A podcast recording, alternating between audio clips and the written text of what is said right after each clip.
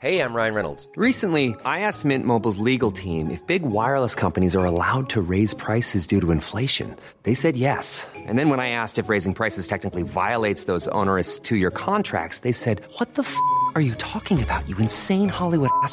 F- So to recap, we're cutting the price of Mint Unlimited from $30 a month to just $15 a month. Give it a try at mintmobile.com slash switch. $45 upfront for three months plus taxes and fees. Promo rate for new customers for limited time. Unlimited more than 40 gigabytes per month. Slows. Full terms at mintmobile.com.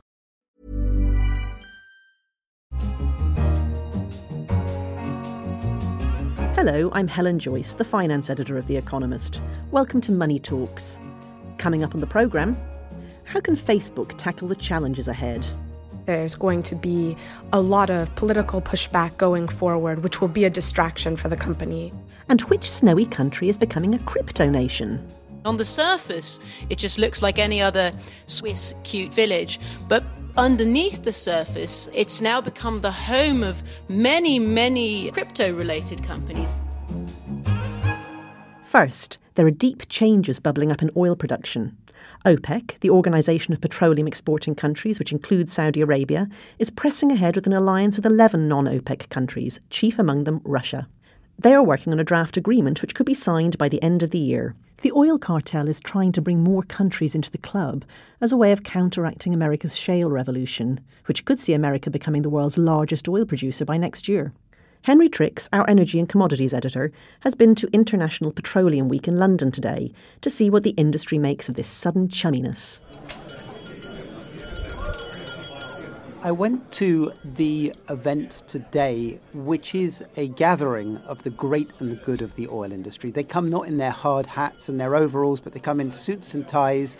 It's a very male, grey haired gathering, and it includes uh, ministers, energy ministers from different countries, OPEC and non OPEC, um, some of the chief executives of, uh, of top major oil companies such as BP.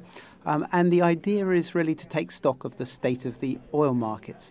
The question that I was really interested in um, exploring was how OPEC, which is in agreement with Russia about curtailing production in order to keep oil prices up, at least through June of this year, is planning on unwinding that arrangement. And there's recently been talk about them extending this arrangement indefinitely. So I came to see how serious uh, that idea was.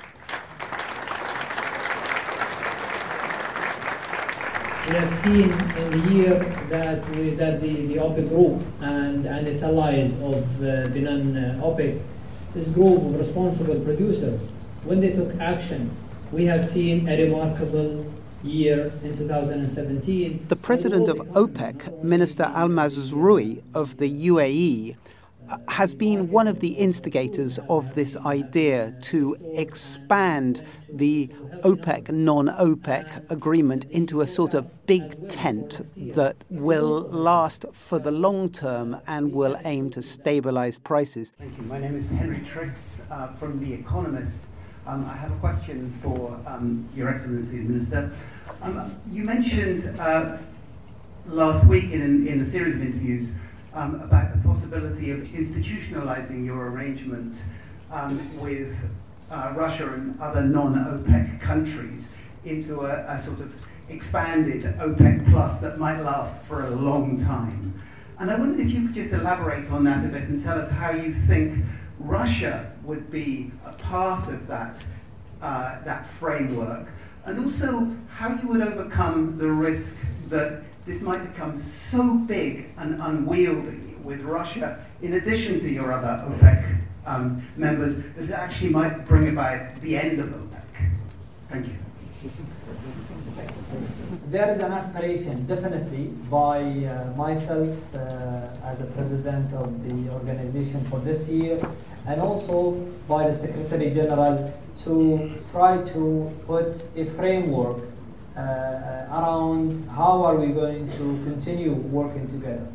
And I think, I think we are hopeful that, uh, that this group uh, have built enormous trust among themselves and have over delivered And he said that there is the draft of a charter being prepared, which hasn't, it seems, been put to the non OPEC countries, but looks as though it will be the basis of a plan to try and expand this agreement into something more permanent. There is, there is more potential.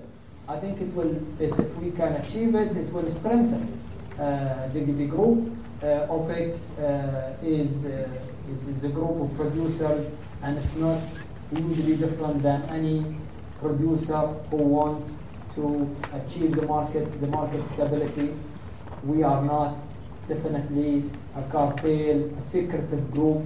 We are a group of responsible producers, and we would like to work with everyone to achieve the market stability for better economics growth for the whole world. And uh, I am uh, hopeful that we can uh, deliver and then put, put something that, that everyone accepts to, to, to become a rule guidelines for us how to work in. The idea of extending this agreement is all very well when prices are moderately high at around 60 to 70 dollars a barrel and relatively stable.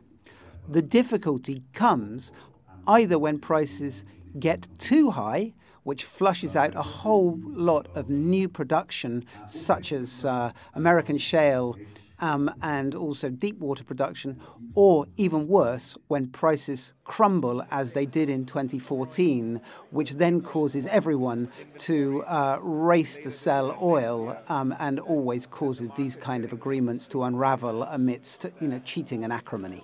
I spoke to Farid Mohammadi, who is the chief economist of the Rapidan Group, a consultancy based in Washington. Under stress is when it will be the real test for this agreement.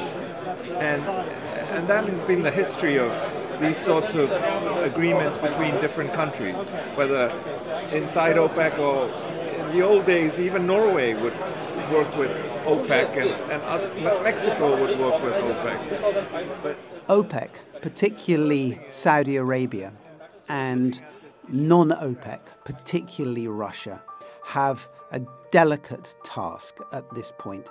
It's a task that's quite similar to that of a central banker trying to unwind quantitative easing without spooking the markets. They have to unwind an agreement or find a way of transitioning from an agreement that's kept oil prices up to a future where oil markets could potentially be unstable.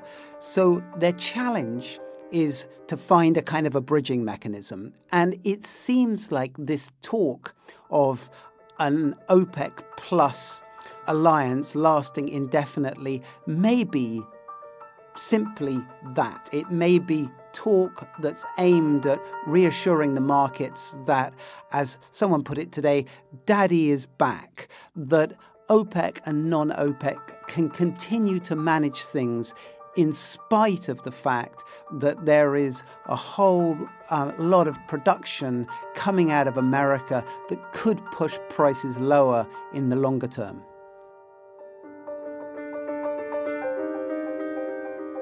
Henry Tricks reporting. Next, Facebook's timeline of events this year is looking far from rosy. First up is the indictment by Robert Mueller, the US special counsel, of 13 Russian individuals and three firms for meddling in America's presidential election in 2016. Facebook's unwitting complicity in allowing Russians to buy ads and manipulate users on its platform will cause it a few headaches.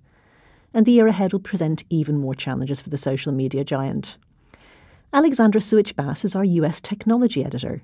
Hi, Alexandra. Hi, Helen. Let's talk about the indictment first. What does this show about Facebook's own blame or innocence in enabling Russians to buy ads and target users? I think the indictment casts a few questions on whether Facebook has been honest about its own internal auditing and how much was really spent on the platform. American politicians were understandably very concerned about the reports last year that Russians had bought ads, but this indictment shows how sophisticated the Russian operation was. It had a very large budget uh, of approaching over a million dollars a month. Facebook has claimed they've only found about $100,000 in Russian ad spending, but that was for ads that were purchased in rubles. So this indictment shows that actually the Russians were very sophisticated, paid through PayPal accounts with stolen identities. I think it actually suggests that there has been much more spent on Facebook than Facebook has owned up to, or that people are uh, suggesting has been. So I think there will be renewed calls for more transparency, another audit uh, from American politicians, which I think Facebook should do. Is that the biggest challenge that's facing Facebook, or are there other problems ahead of it?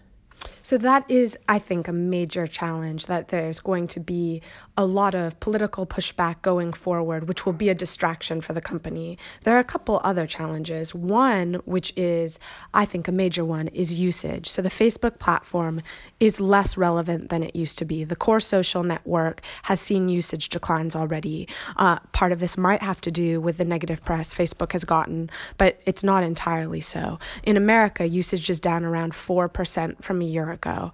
Uh, and I think that poses tremendous challenges for Facebook because if people are spending less time on the network, it means that fewer ads are going to be able to get served.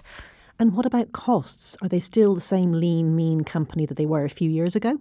Facebook is going to have to deal with a much more complicated interventionist regulatory regime in a variety of countries. And so their costs are going to go up. We're seeing a data protection, major data protection regulation come into force in Europe in May. Separate countries, including Germany, are imposing very hefty fines unless Facebook is able to monitor content and take down flag content in a very rapid way. And so, what was at one in recent memory a fairly lean company that claimed not to be a media company, it claimed to be a tech company, is now increasingly looking like a media firm with lots of editors and monitors, and the costs are going to go significantly higher for Facebook to operate. Alexandra, thanks. Thanks, Helen. If you've got any thoughts on Facebook or the oil cartel OPEC, then please get in touch via Twitter at Economist Radio or email us at radio at economist.com. Finally, when you mention Switzerland, I think of snowy mountains, skiing, and chocolate. Banking too, but not cryptocurrencies and blockchain. But a tiny Swiss town called Zug, just south of Zurich, has been nicknamed Crypto Valley. Sacha Nauta, our finance correspondent, is on the line. Sacha, how has Zug become the hub for the world's crypto businesses? Hi, Helen. Well, Zug has indeed become an unlikely center for, for crypto types. And as you say, you think of snowy mountains. Well, they've got plenty of them. And on the surface, it just looks like any other Swiss cute village. But underneath the surface, it's now become the home of many, many crypto related companies. How it's become that is really a combination of factors. Firstly, it's got a, an attractive settlement environment for any kind of company, really. It's got low taxes, fairly accommodating authorities, um, etc. So that makes it attractive for all sorts of corporations around the world. However, it, it decided a few years ago that it wanted to be specifically attractive to crypto related related companies. And that's in a time where a lot of jurisdictions around the world were actually quite afraid of crypto and sort of saw it as a, as a threat or as something connected to criminals. Whereas the authorities in Zug actually thought, you know what, this may well be an opportunity. So I think the starting point is that they've been open minded to it and fairly, um, let's say, facilitating to crypto entrepreneurs. But have they done any specific things? I mean, that sounds like it's just a broadly speaking, a, you know, an attractive business environment. I think half of the story is indeed that it's just generally an attractive business environment. But in terms of specifics, they've done things like they've become the first town in the world to accept Bitcoin for public services. Um, they've just uh, given their their uh, citizens a possibility of getting a blockchain based um, identity. Now, those things, to be fair, I think are more marketing um, than anything else, but they do signal again um, that they're that they're open to these kind of technologies. More specifically for entrepreneurs, they'll do things like um, they'll they'll let a company incorporate based on their crypto wealth. So whereas other jurisdictions would require a company to change crypto wealth into fiat, you know, into normal money, which banks recognize before they allow you to incorporate. In Zug, they'll allow you to just use, use crypto assets for that sort of thing. So that's a bit technical, but that sort of thing does matter. And I think finally, if I may, the thing that most crypto entrepreneurs who've come to Zug mention is that they've come either because they're afraid of what's happening in other countries with regulations, with more of a crackdown against crypto, and they think Switzerland is much more welcoming. But secondly, they come because of the so-called network effect, you know, because the first companies uh, came to Zug, the second and the third and the fourth may as well come as well, and it sort of turns into a snowball. It's strange, isn't it? Because blockchain and cryptocurrencies are, by their nature, decentralized. They're based on this ledger that uh, is not stored anywhere centrally. So, why do they still need a physical HQ? That's a that's a very fair point, Helen. And I, in fact, we should have this conversation again in a few years' time. I think in the long term, you know, the, the crypto purists, shall we say, the blockchain purists, will say that indeed, at its very heart, blockchain is, is decentralized and therefore the whole idea of hubs is quite a contradiction. However, we're of course still very much in the, in the forming stage of the, the, the, the crypto sphere. And therefore most entrepreneurs will say at this stage, it's helpful to be near each other, to have, let's say, um, financial services and authorities that we can all use, the same lawyers, the same accountants who've actually learned how to deal with these things. But in the long term, of course, it means that hubs will become unnecessary. Sacha Nauta, thank you. Thanks. That's all for this episode of Money Talks. To read more about everything discussed in the show, pick up the forthcoming issue of The Economist or visit our website at economist.com. In London, this is The Economist.